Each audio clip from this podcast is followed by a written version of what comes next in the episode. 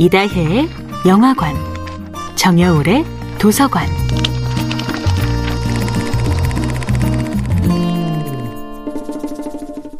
안녕하세요. 여러분과 아름답고 풍요로운 책 이야기를 나누고 있는 작가 정여울입니다. 이번 주에 함께하는 작품은 로버트 존슨의 내 그림자에게 말 걸기입니다. 내 그림자에게 말 걸기를 읽으며 저는 상처가 지닌 고유한 힘에 대해 생각해 보았습니다. 상처로 인해 오히려 더욱 아름다워지는 사람들이 있기 때문이지요.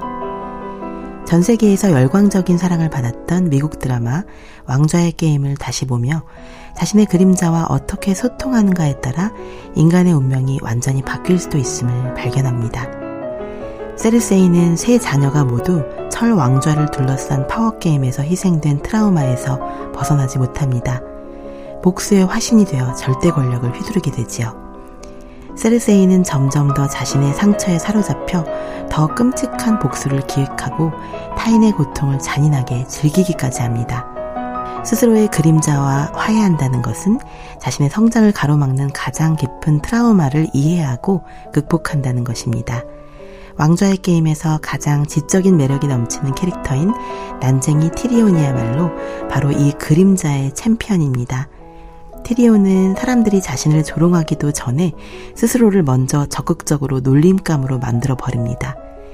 타인이 그를 더 이상 공격하지 못하도록 방어하지요. 그는 난쟁이 농담을 할 때조차 당차고도 위엄이 넘치는 표정으로 보는 사람을 압도합니다. 티리온은 입으로는 자신이 난쟁이라는 사실을 폄하하지만 눈으로는 당신은 결코 나를 망가뜨릴 수 없다는 진실을 말합니다. 그의 페르소나는 독서를 내뱉지만 그의 행동은 늘 따스하고 올바르고 용감했습니다. 바로 이런 사람들이 그림자와 싸워 이겨낼 수 있는 용기를 지닌 전사입니다. 그림자에 잡아먹히지 않고 트라우마에 지식당하지 않고 마침내 상처와 싸워 상처마저 승리의 자산으로 역전시키는 자들. 그들이 바로 상처로 얼룩진 무의식의 정글에서 스스로를 구해낼 수 있습니다. 때로는 당신의 그림자가 당신을 위협하는 것처럼 보일 것입니다. 당신의 컴플렉스, 트라우마, 슬픈 기억들이 인생의 발목을 잡는 것처럼 느껴질 때가 있습니다. 하지만 끝내 우리의 삶을 아름답게 만드는 것은 그림자를 품어하는 용기, 그림자를 극복하는 희망, 그림자로 인해 더욱 찬란하게 빛나는 우리의 사랑입니다. 정여울의 도서관이었습니다.